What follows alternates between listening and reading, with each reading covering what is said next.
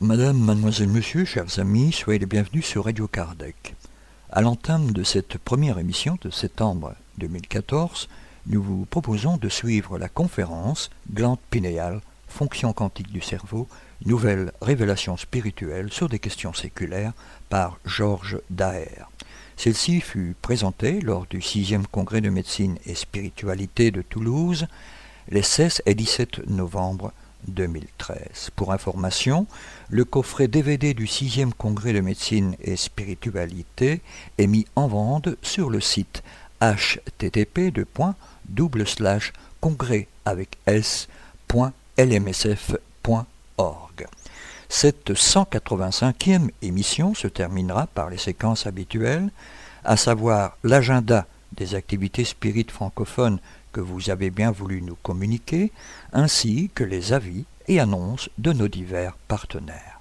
Pour rappel, il vous est possible de participer par des commentaires sur nos émissions ou pour nous proposer des sujets, vous pouvez nous laisser un message sur notre boîte vocale en formant depuis la Belgique le 04 27 60 76 ou le 032 4 227 60 76 au départ de la France et le 0 352 4 227 60 76 au départ du Grand-Duché du Luxembourg, mais aussi par mail direct envers la rédaction à l'adresse courriel radiokardec at hotmail.be ou pour vos questions via l'adresse de contact sur notre site internet radiokardec at gmail.com. Nous vous souhaitons à toutes et à tous une très bonne rentrée et surtout une très bonne écoute. Je voudrais remercier l'âme internationale, le docteur Marlène Nobré pour cette invitation, Jean-Paul Évrard aussi pour nous accueillir ici à Toulouse. Euh, je vous remercie aussi à vous tous et la voix que vous écoutez, c'est de Charles que je remercie pour la traduction et pour son travail. Voilà, je traduis plus parce que.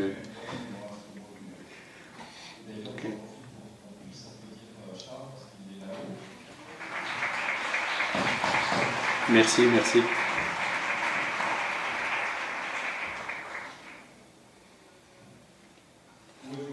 Aujourd'hui, je vais vous parler d'un papier qu'on a soumis à publication dans une revue de grande diffusion qui devra être publié en début 2014, où nous traiterons des aspects historiques et culturels de la glande pinéale en comparant les théories fournies par le spiritisme en 1940 avec les évidences scientifiques actuelles. En 1945, l'avion Enola Gay a jeté au-dessus de Hiroshima et Nagasaki deux grandes bombes qui ont produit un grand champignon à trois dimensions qui a changé l'histoire de l'humanité.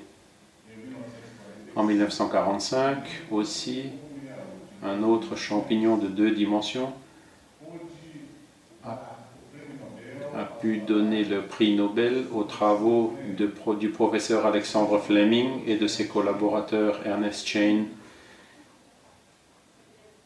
et Howard Walter pour les travaux initiés en 1922 qui ont changé aussi l'histoire de la médecine en nous apportant les antibiotiques au début, donc qui ont commencé par la pénicilline en 1945.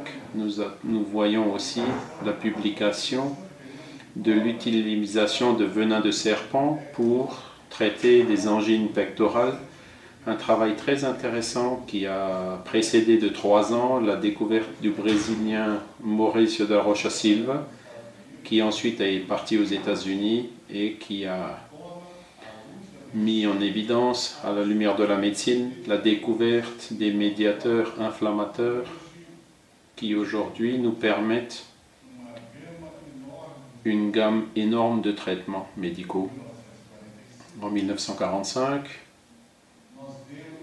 on voit dans une petite ville de Petro Leopoldo, dans l'état du Minas Gerais au Brésil, une ville assez riche en minéraux, calcaire et fer, mais qui en 1945, il y avait des maisons très très simples comme celle que vous pouvez voir, où a vécu le plus grand médium brésilien, peut-être le plus grand médium de tous les temps, qui est Francisco Candido Xavier.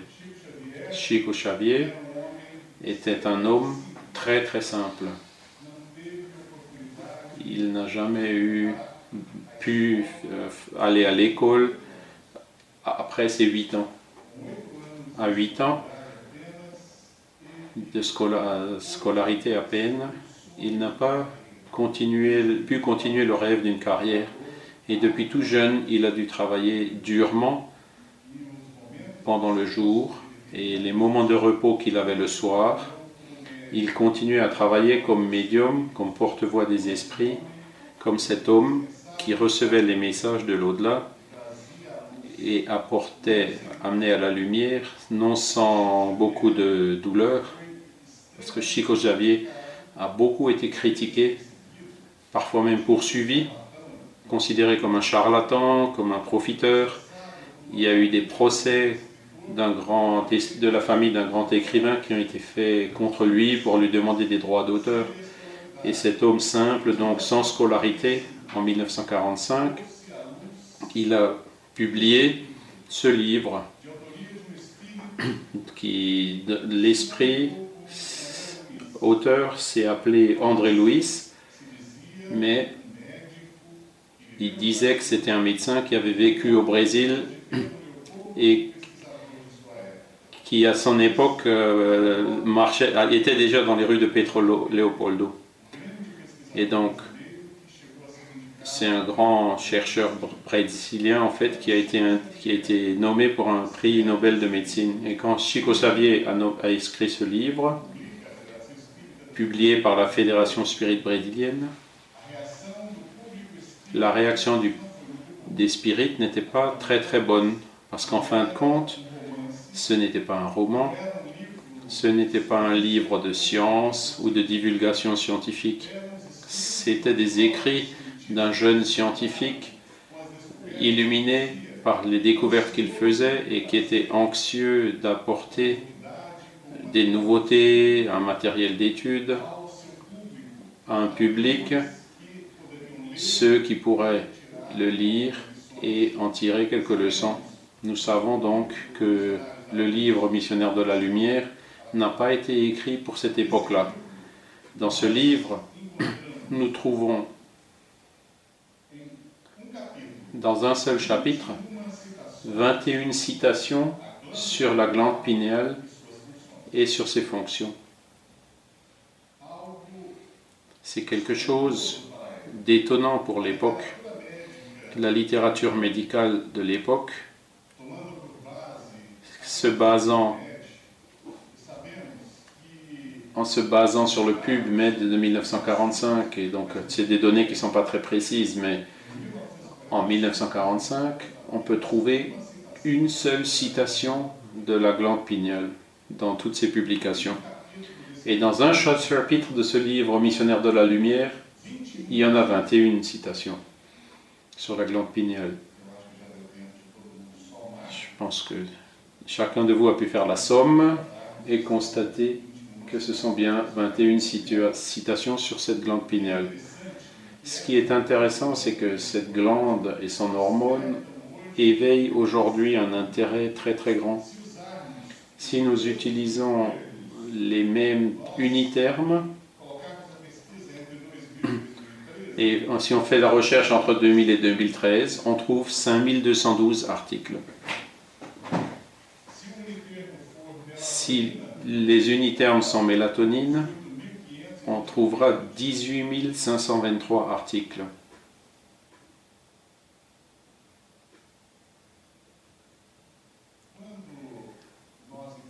Lorsque nous interprétons la révélation apportée par Chico Xavier dans le livre Missionnaire de la Lumière, les révélations scientifiques apportées par un homme qui, à 8 ans, était sorti de l'école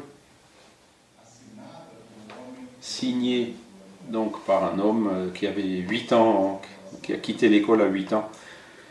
C'est donc un esprit qui avait été médecin quand il était incarné, dans sa dernière incarnation au Brésil, qui a apporté ces révélations.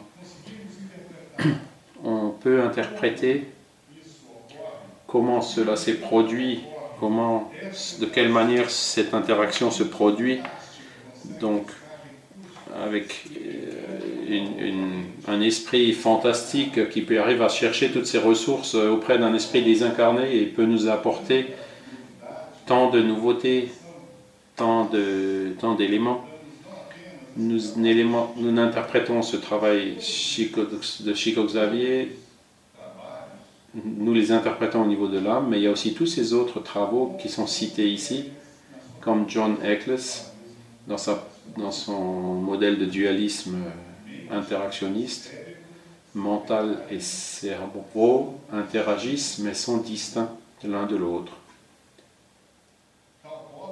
Karl Popper, philosophe épistémologue allemand, a proposé qu'il existe deux types de darwinisme dans l'évolution. Il y a un darwinisme passif, mais à partir d'un moment donné, quand la conscience, l'autoconscience surgit, il y a un darwinisme actif où l'être conscient, autoconscient, conscient de lui, peut interférer de façon décisive dans son évolution. Et ce qu'il a appelé de monde 3, ce que Popper a appelé le monde 3, c'est le monde de l'autoconscience.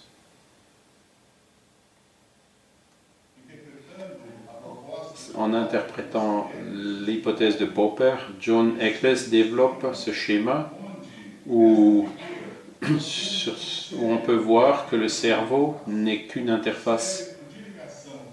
Le cerveau de liaison apporte des expériences cérébrales, mais qui sont produites et interprétées par la conscience. La conscience lit le cerveau, mais elle imprime aussi dans le cerveau sa marque, sa signature. Donc John Eccles décrit cette interface en disant que le, mental autoconscient unifie tous les complexes, les processus neuraux, réunissant les résultats des lectures de différentes, de différentes zones du cerveau de liaison. Ce qui est intéressant, c'est que cette définition a été présenté par André Louise déjà par l'intermédiaire de Chico Xavier en 1948, quand il dit Les nerfs, le cortex moteur et les lobes frontaux ne constituent que des points de contact régulier entre l'organisation périspritale et l'appareil physique. Un homme simple qui, a quitté l'école à 8 ans a reçu par un esprit, une conscience désincarnée, des informations qui nous permettent de dire que c'est une proposition de théorie de la conscience. Ces informations, on est en train de les réunir dans un projet de travail pour, euh, d'ici peu, pouvoir le publier sous forme de livre, coordonné par le docteur Marlène Nobré. Toujours dans ce livre, dans le monde supérieur, j'ai d'abord parlé de Missionnaires de la Lumière, mais maintenant je parle de Dans le monde supérieur, qui est sorti en 1948.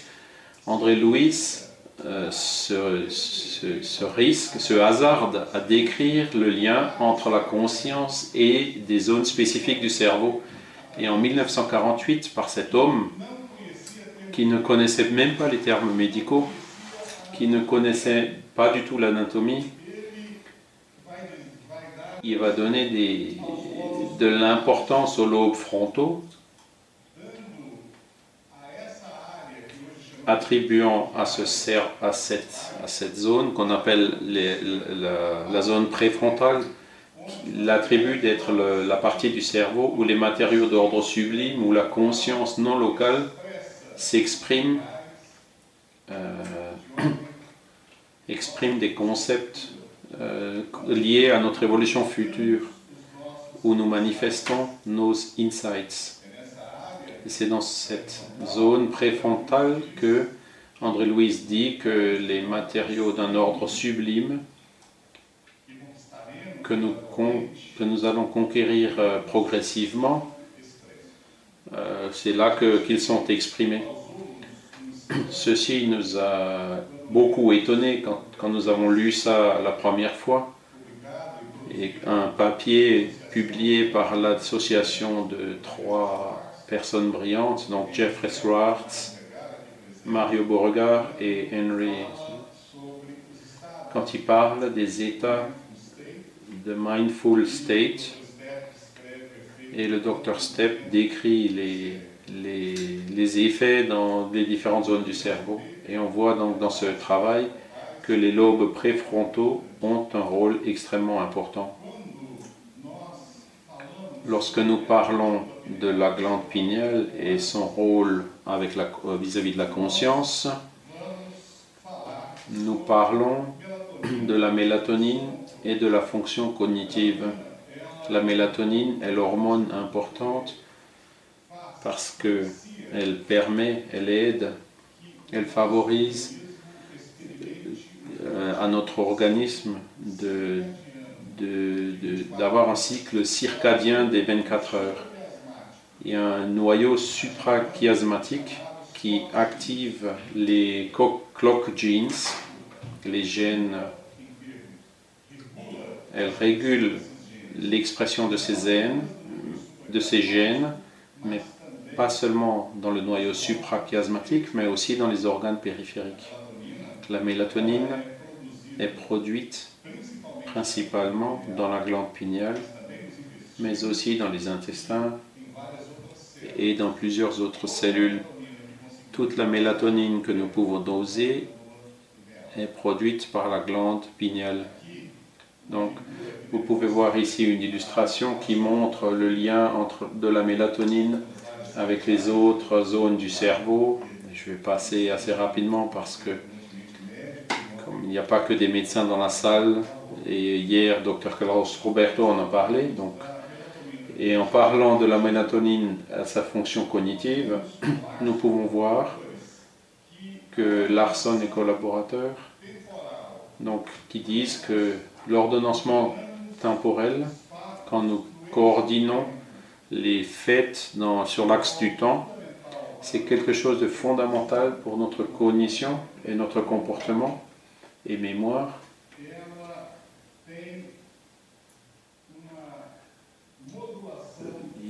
Il y a donc, elle est modulée par la mélatonine dans la région de l'hippocampe. Et la mélatonine peut régler l'apprentissage et la mémoire sur les activités synaptiques en promouvant le, le contrôle d'un phénomène qui se produit au niveau des neurones et qu'on appelle en anglais long-term potentiation.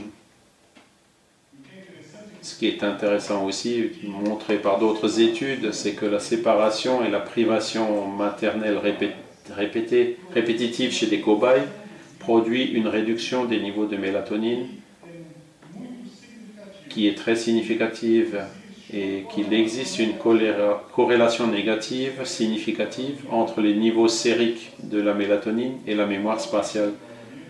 Moins il y a de mélatonine, moins l'organisation de la mémoire spatiale euh, existe. Il y a donc la suggestion d'une association entre la mélatonine et le neurodéveloppement. Chez les humains, le stress et le stress post-traumatique peuvent provoquer des troubles du sommeil et une réduction de l'amplitude du pic nocturne de mélatonine qu'on peut aussi trouver chez des patients déprimés. Donc, plus spécifiquement sur notre travail, dont le but, dont le but est d'étudier et de compiler les informations sur la glande pinéale dans les livres de Chico Xavier, pas seulement missionnaire de la lumière, et faire une analyse critique de ce qu'il a apporté avec ce que nous avons aujourd'hui dans la science, les concepts actuels de la science. Le premier point, la description de l'hormone sécrétée. Dans le livre Missionnaire de la lumière, nous voyons l'affirmation que la glande pinéale sécrète des hormones psychiques ou unités force qui vont agir de manière positive sur des énergies, des hormones psychiques, hein, donc sur les énergies procréatrices ou les unités de force, force. L'hormone psychique, on le comprend comme l'hormone qui aurait l'action sur la psyché. Et en 1945, l'hypothèse que la glande pinéale produisait des hormones existait déjà dans le milieu médical, mais ce n'est que en 1958 que Lerner et les collaborateurs ont isolé la mélatonine. Et en 1959, il était accepté que c'était réellement l'hormone produite par la glande pinéale. Dans le passage où il dit qu'ils agissent de manière positive sur les énergies procréatrices, nous avons euh, reçu cette révélation ou cette affirmation d'André Louis par l'intermédiaire d'un homme qui n'avait aucune culture scolaire nous avons accueilli ça avec beaucoup de surprise parce qu'à l'époque, euh, dans les recherches euh, qu'on a faites, il n'y avait aucun postulat médical sur la mélatonine et la, génération d'énergie. Et alors qu'aujourd'hui, on a plusieurs éléments, plusieurs évidences. Vous avez ici les numéros entre parenthèses, les, les références bibliographiques que vous verrez après. Donc, toutes ces études démontrent que la mélatonine euh, travaille directement sur le stress oxydant mitochondrial. Le DNT dont on a parlé est un produit qui prévient le stress oxydant mitochondrial. Et c'est pour ça qu'il se présente, il apparaît dans des situations extrêmes comme les arrêts cardiaques. Et la mélatonine est aussi un coadjuvant dans la protection neurologique contre l'hypothermie chez les nouveau-nés. Imaginez un bébé qui sort de l'utérus, une température chauffée, 37 degrés, 37 degrés et demi, et qui vient donc dans le milieu extérieur avec au moins 10, 10 degrés de moins. Il y a un choc thermique, une hypothermie, et ce qui prévient cette hypothermie chez les nouveau-nés, c'est la mélatonine. Et il y a aussi le postulat que qui, parce la, participation, la physiologie du tissu adipeux marron, donc une action contre l'obésité. Donc je, dois avoir beaucoup de mélatonine parce que je deviens obèse tout doucement. Donc voici les références. Et quand nous parlons de la pinale et de la santé mentale, nous voyons comment André Louis, par Chico Xavier, je pense souvent, si jamais Chico Xavier avait pu étudier la médecine, qu'est-ce qu'il aurait, pu nous apporter pour nous Beaucoup plus encore. Et donc là, il dit la glande pinéale est la glande de la vie mentale qui préside au phénomène nerveux de l'émotivité. Elle contrôle le monde émotif et elle est le laboratoire le plus avancé des éléments psychiques du corps humain. À l'époque, en 1948, la littérature médicale avait postulé certaines choses dans ce domaine. Le rôle de la mélatonine dans la santé mentale avait, d'abord été considéré au XVIIe et XVIIIe siècle, quand on avait lié cette glande à la folie. En 1920, les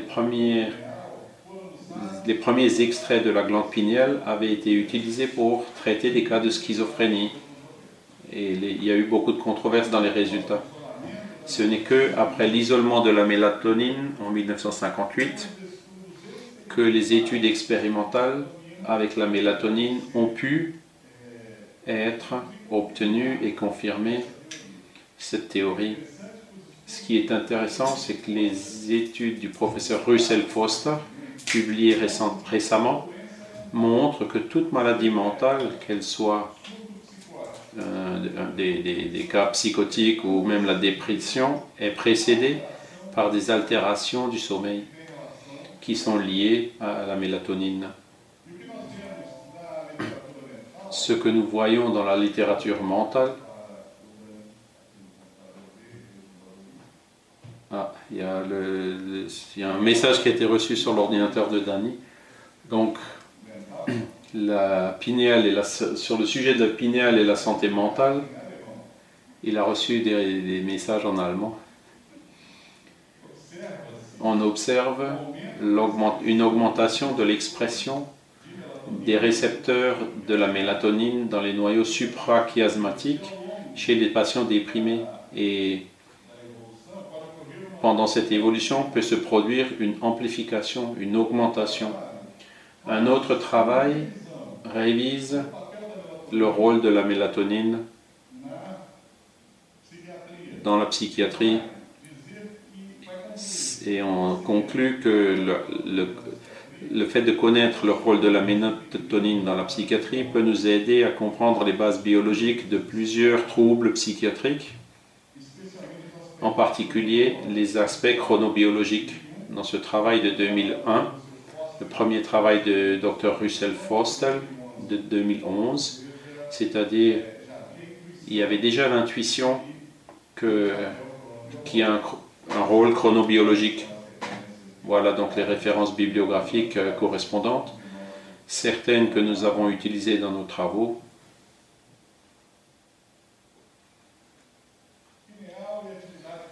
Le sujet de la pignale et l'activité physique, c'était une surprise de trouver cette référence de l'esprit André Louis dans, par Chico Xavier. Et j'aime bien le répéter, si Chico Xavier était un homme qui a 8 ans avait quitté l'école, on ne peut pas dire c'est sa conscience non locale qui a produit tout ça. C'était certainement la conscience non locale d'une autre personne qui était un désincarné. Il disait donc, contre l'accumulation de forces nerveuses, on le conseille aux jeunes gens de pratiquer l'aviron, les, jouer la balle, la gymnastique et la course à pied. Il va falloir que je fasse la course à pied pour prévenir cette, pour, cette accumulation de forces euh, grasses. Et donc à, l'époque, ça n'a jamais été vraiment bien expliqué quel est le lien entre la glande pinéale et l'exercice physique. Dans les années 1940, toutefois, les premières études qui ont montré que le fait d'exposer des rats à plusieurs types de stress augmentant les catécholamines dans le, dans le flux sanguin, augmentait le niveau de mélatonine dans le plasma et dans la pinéale. Et ces données sont de la fin des années 70 et du début des années 80. Toutefois, les premières études sur cette, dans cette ligne de recherche se sont produites dans les années 80. Et nous voyons donc cette étude qui est citée là, publié en 2003 d'un groupe de l'université de Loughborough en Leicestershire en Royaume-Uni et à Liverpool aussi. Nous pouvons conclure avec une autre étude que la mélatonine semble influencer la performance physique elle-même, mais l'utilité de l'exercice en tant que régulateur chronobiologique n'est pas encore établie et les résultats sont controversés. Ce que je peux dire, c'est que le lien entre l'activité physique, l'exercice physique dans la sécrétion de mélatonine dépend du type d'activité, de l'intensité de cette activité et de à quelle heure on fait cette activité. Il y a quelques études qui démontrent que l'activité physique le soir quand elle est intense, elle supprime la mélatonine. Alors que l'activité physique un peu plus légère le soir, elle semble plutôt l'augmenter. Tout ça n'est pas encore très bien établi. Cependant, ce qui est très curieux, c'est la réception euh, par le médium de cette information en 1945. Le lien entre la mélatonine ou pinéale et la fonction endocrinienne et reproductive a aussi été euh, souligné par le médium. Il a dit que, secrétant de délicates énergies psychiques, la glande pinéale conserve une ascendance sur tout le système endocrinien. Ou encore, l'épiphyse, comme un petit soleil bleuté, maintenant dans son champ d'attraction magnétique toutes les autres, depuis l'hypophyse et la région des ovaires, fonctionne comme notre astre de vie. J'étais très étonné en 1900, quand en 1990 j'étais avec le, docteur Daniel Cardinali d'Argentine qui habitait aux États-Unis, qui m'a présenté, qui nous a dit que la glande pinéale a des récepteurs pour tous les, toutes les hormones hypophysaires et que la pinéale fonctionnerait comme une glande régulatrice de l'hypophyse. J'étais étonné par cela parce que c'était tout à fait compatible avec ce que André Louise avait écrit. Et à la fin de son exposé, je suis allé le voir et puis je lui ai dit mais qu'est-ce que ces choses-là peuvent produire, peuvent apporter à la science Et il m'a dit le rôle de la pinéale, je le vois comme le tableau euh, qui était décrit par Descartes. C'est le, le grand siège de l'âme. Et je lui ai demandé, mais est-ce qu'on a des moyens de prouver ça? Il a rigolé et puis il m'a dit, on peut prouver que la pinéale agit de façon différente qu'on le pensait avant. Et le travail du docteur Daniel Cardinali, qu'il a publié, qu'il avait publié avant, que la glande pinéale a des caractéristiques de transduction et d'intégration en neuro-endocrinienne telles que, je ne vais pas toutes les citer, vous pouvez les voir ici, ce sont des termes médicaux, mais ce qui est intéressant, c'est que le lien entre la glande pinéale et le système endocrinien date de 1898, quand Hübner a été le premier à décrire ce lien possible. Mais il a décrit le cas d'un jeune homme qui avait une tumeur à la pinéale et qui avait une puberté précoce. D'autres scientifiques, comme Berblinger et Engel, ils suivaient cette même ligne mais c'est en 1943, par les études de Bachmann, étudiants des animaux, donc, qui ont suggéré un rôle possible de la pinéale pour réguler la fonction hypothalamique. Et selon les historiens, dans la première moitié du XXe siècle, il y avait vraiment des notions que la pinéale avait une fonction antigonadotropique, gonadotrope, c'est-à-dire une fonction qui bloquerait le développement des gonades et qu'il y aurait aussi un lien entre la pinéale, l'hypothalamus et la glande pituitaire.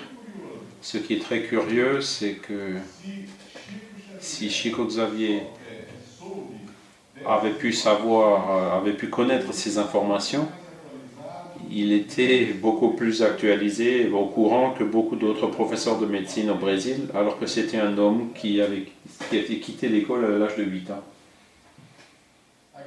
La glande, la mélatonine, interagit avec les autres régulateurs circadiens et contrôle ainsi directement ou influence sur les clock genes de la glande adrénale et influe la, sécrétion de plusieurs autres hormones.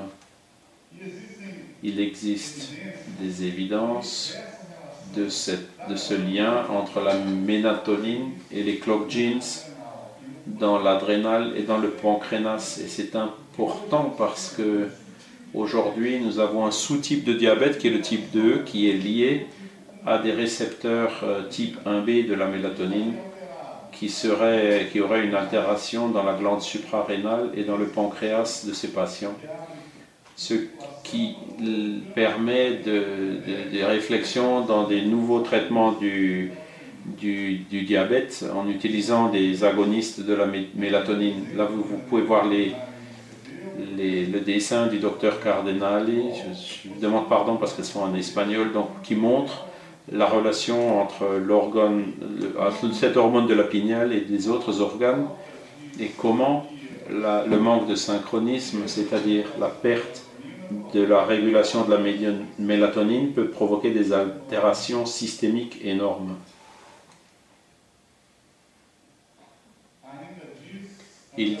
André Louis dit encore par l'intermédiaire de Chico Xavier que dans son rôle de contrôleur du monde émotif, sa position dans l'expérience sexuelle est basique et absolue. Dans la période de développement infantile, qui est une phase de réajustement de ce centre important du corps périsprétal préexistant, on doit comprendre le corps périsprétal préexistant comme le corps astral dans les traductions ésotériques ou ésotériques, ou la conscience dans la terminologie moderne. Et donc, pour continuer, l'épiphyse ou la pinéale paraît constituer un frein aux manifestations du sexe.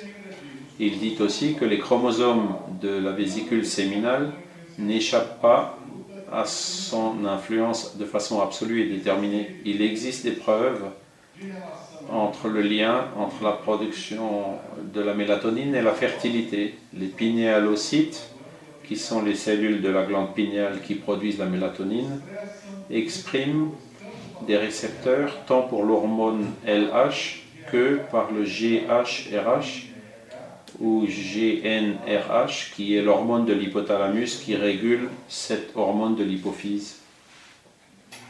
Vous voyez donc les références correspondantes l'extrait, les chromosomes de la vésicule séminale n'échappent pas à son influence absolue et déterminée est intéressante parce qu'elle nous permet d'apprécier les évidences actuelles qui montrent que le liquide séminal contient de la mélatonine et que la mélatonine semble être un facteur protecteur influent contre les dommages chromosomiques induit par des rayonnements pour des radiations.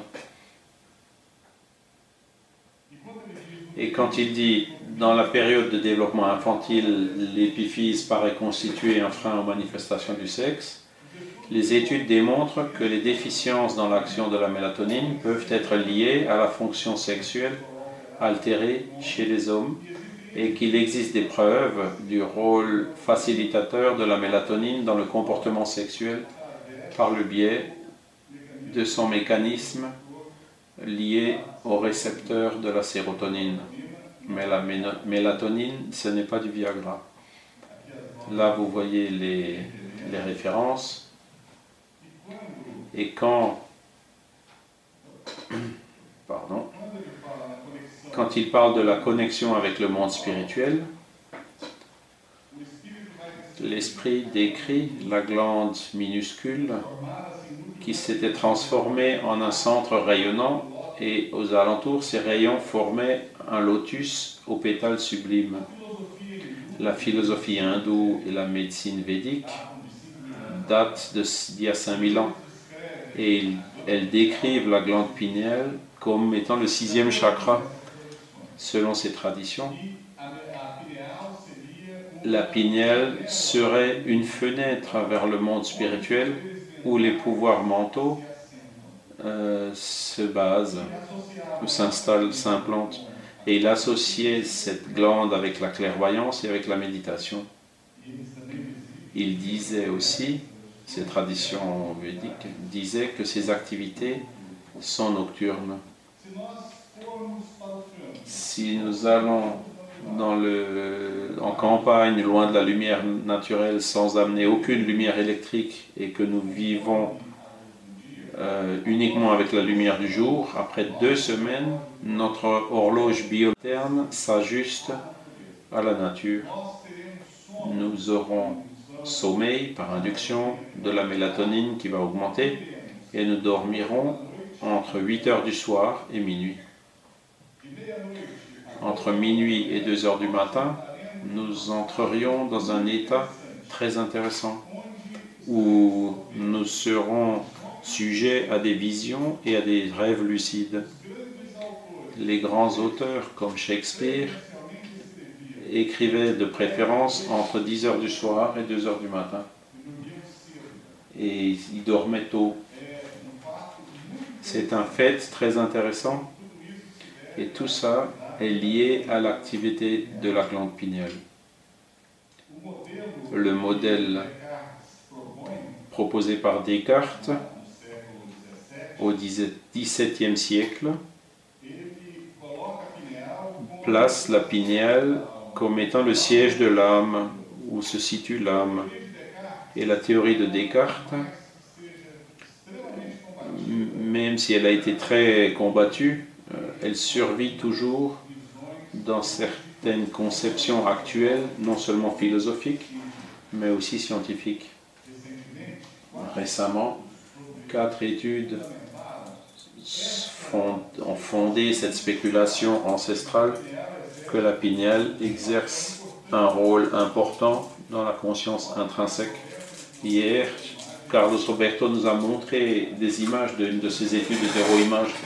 La première étude a montré l'activation de la pinéale pendant la méditation religieuse. Le deuxième a démontré que la glande pinéale a été activée pendant la méditation silencieuse chinoise. La troisième a démontré qu'un type particulier de méditation a élevé les niveaux de mélatonine salivaire. Et la quatrième étude a démontré que la glande pinéale activée a été activé lors d'une méditation comprenant une connexion spirituelle lorsqu'on l'a comparé avec une méditation par la respiration ou l'observation.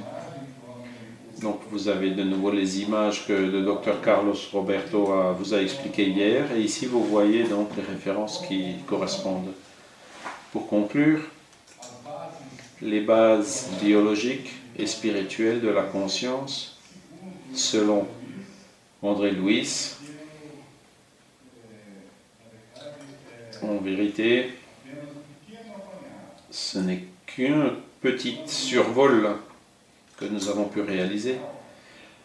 Quand nous observons la pinéale, nous, sommes d'accord avec le docteur Daniel Cardinale qu'elle fait la transduction et l'induction neuro-endocrinologique, neuro-endocrinienne. Mais la pinéale, selon nous, fait aussi la transduction et la modulation des signes provenant de la conscience qui, selon André Louis, euh, j'appelle aussi corps mental.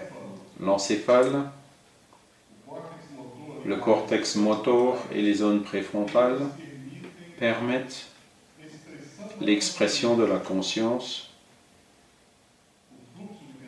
le flux de pensée, le langage et les automatismes appris. Le langage a été une conquête fantastique pour la manifestation de l'être qui est conscient de lui. Quand nous comparons les cerveaux humains avec les cerveaux de, primates, nous voyons qu'il y a les, zones 39 et 40 de, de Bridman qui sont absentes euh, auprès de ce primate, qui sont ceux du langage.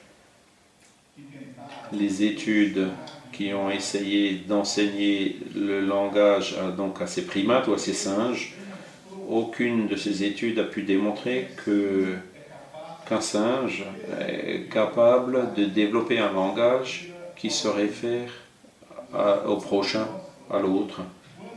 Les études montrent que lorsque les singes apprennent le langage des singes, ils ne se, des signes, ils ne se réfèrent qu'à eux-mêmes et ne, considèrent pas l'autre.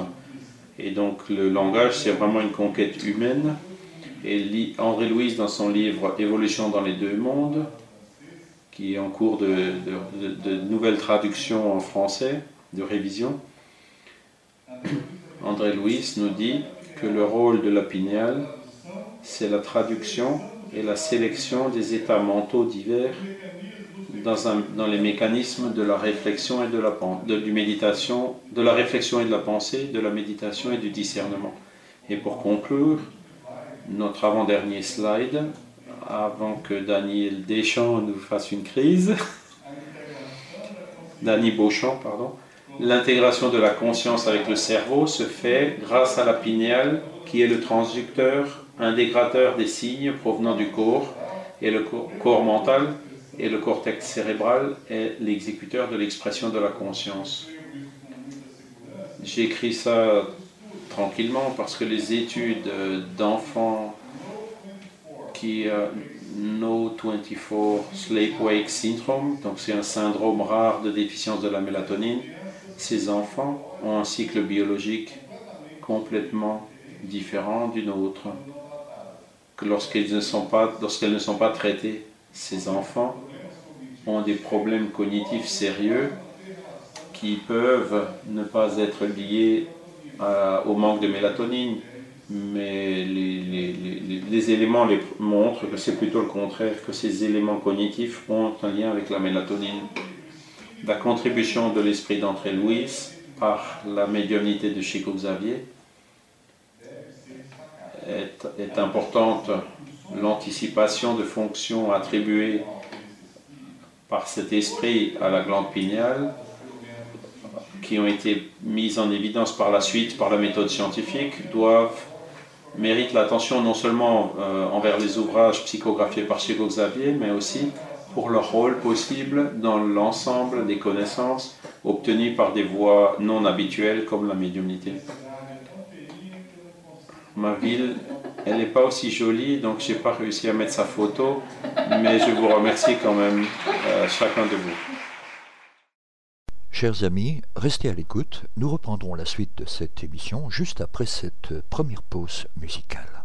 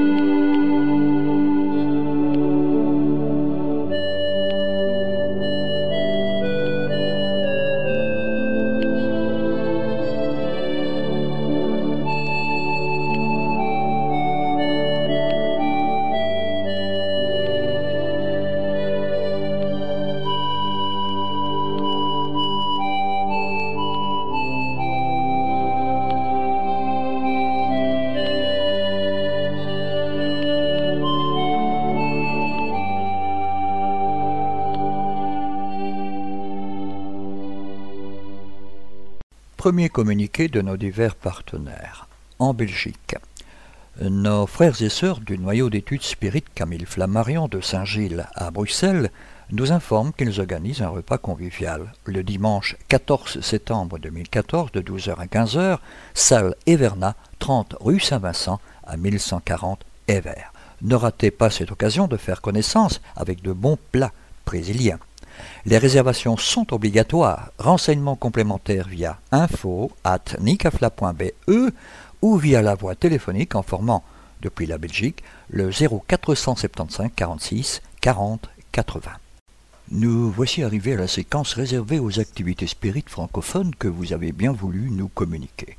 En Belgique, au NICAFLA, Bruxelles, nos frères et sœurs du noyau d'études spirites Camille Flammarion de Saint-Gilles à Bruxelles nous informent qu'ils organisent le premier et troisième lundi de chaque mois, dès 19h, différentes causeries en français.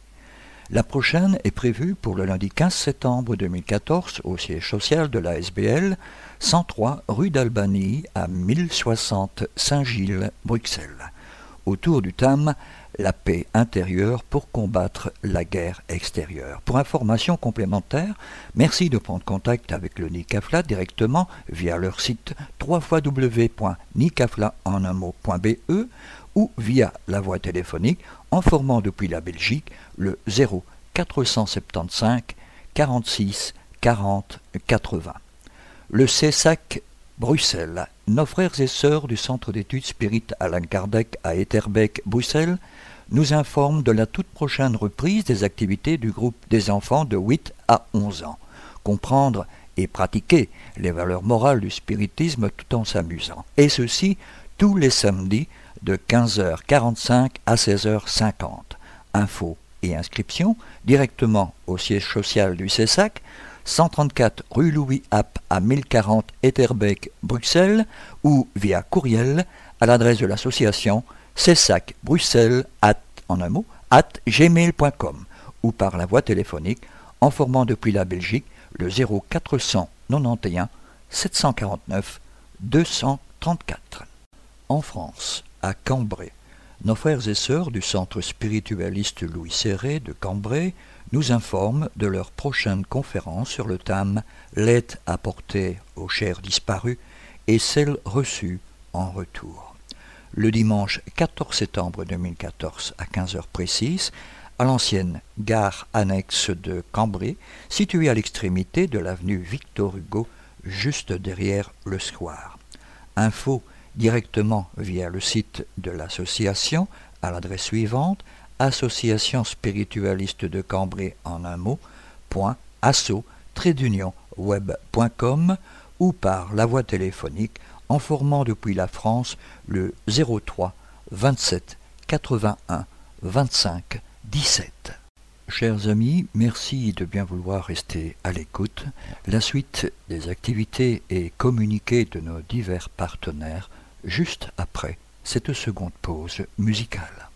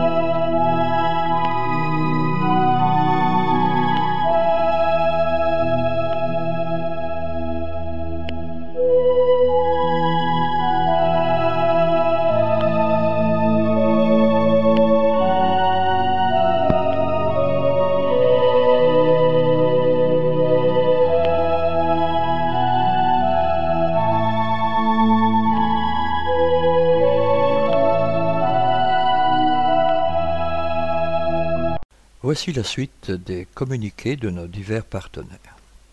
En France, le Conseil Spirit français a la joie et le plaisir de vous inviter à son symposium annuel qui se déroulera cette année les 27 et 28 septembre 2014 à Villeneuve d'Ascq autour du thème Les activités spirites dans les centres.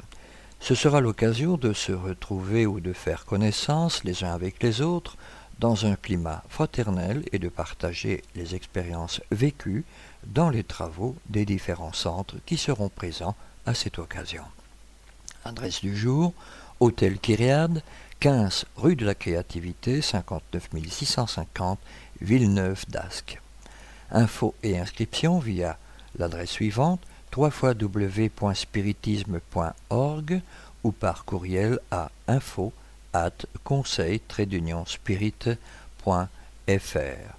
Par la même occasion, le Conseil Spirit français ainsi que ses partenaires a le grand plaisir de vous informer qu'ils organiseront le premier festival du film Spirit le week-end du 28 et 29 novembre 2014 à la capitale des qui a vu naître en 1804 Alan Kardec, le codificateur spiritisme.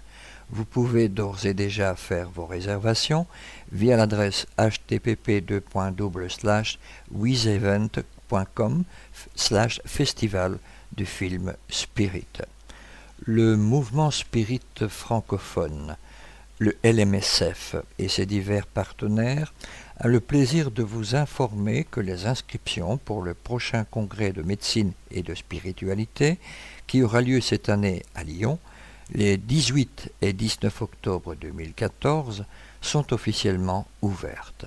Les informations le concernant ainsi que le programme complet est d'ores et déjà à votre disposition sur le site du congrès à l'adresse suivante http congrès avec.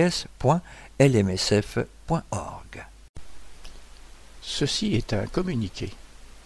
La revue Spirit, fondée par Alan Kardec le 1er janvier 1858, se veut plus novatrice en se mettant au goût du jour, tout en conservant son sérieux et ses bases fondamentales. Actuellement éditée en plusieurs langues, elle assure la pérennité de la codification spirit, tout en s'ouvrant vers de nouveaux témoignages et découvertes scientifiques. Pour ce faire, le Conseil Spirit International, éditeur actuel de la revue, a désormais confié cette grande responsabilité pour la version en français au mouvement spirit francophone. À ce jour, le comité de rédaction est composé de membres de France, de Belgique, du Luxembourg et de Québec. Le but de ce comité est de donner à la revue Spirit la richesse et l'ampleur qu'elle mérite. C'est ainsi que cette nouvelle équipe veut diffuser plus largement la revue Spirit en la rendant toujours plus attractive intéressante, tant pour les spirites que pour les personnes s'intéressant au monde spirituel, en y incorporant des articles scientifiques ainsi que des articles sur des sujets d'actualité à la lumière de la philosophie spirite. Tous les membres du comité de rédaction de la revue Spirit remercient ses lectrices et lecteurs de leur confiance. Ils s'engagent à faire tout leur possible pour les satisfaire, en travaillant à l'amélioration permanente de la revue et en veillant à poursuivre la diffusion de l'idéal de paix, d'union, de savoir et de charité préconisé par la doctrine spirite elle-même. Dans ce sens, conscient de l'ampleur du travail, le LMSF et le comité de rédaction de la revue Spirit vous seront reconnaissants de votre participation en lui faisant parvenir par courriel, courrier postal ou formulaire électronique sur le site http www.revuespirit.org vos commentaires, contributions, idées et suggestions en vue d'une amélioration permanente de la revue Spirit. Nous comptons sur vous pour nous donner vos avis et remarques quant aux changements apportés. Nous vous souhaitons d'ores et déjà une bonne lecture. Ceci était un communiqué de la revue Spirit. Notre émission se termine donc ici. Pour rappel, notre démarche est de mieux faire comprendre le spiritisme. L'étude des ouvrages d'Anand Kardec est fondamentale, voire indispensable pour une bonne compréhension de la philosophie spirite. Nous sommes donc à votre disposition pour répondre aux questions que vous vous posez ou que la lecture des ouvrages d'Anand Kardec vous suggère. Vous pouvez également poser vos questions par email de manière tout à fait anonyme si vous le souhaitez à l'adresse radio s.be. Nous y répondrons avec plaisir. Notre répondeur téléphonique, le 0032 4 227 60 76, est également à votre disposition si vous souhaitez laisser vos questions.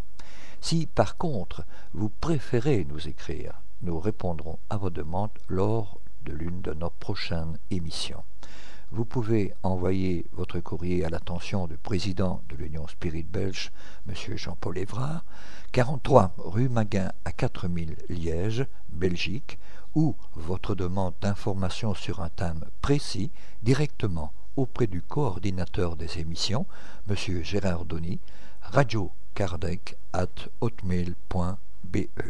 Merci de votre attention et à bientôt.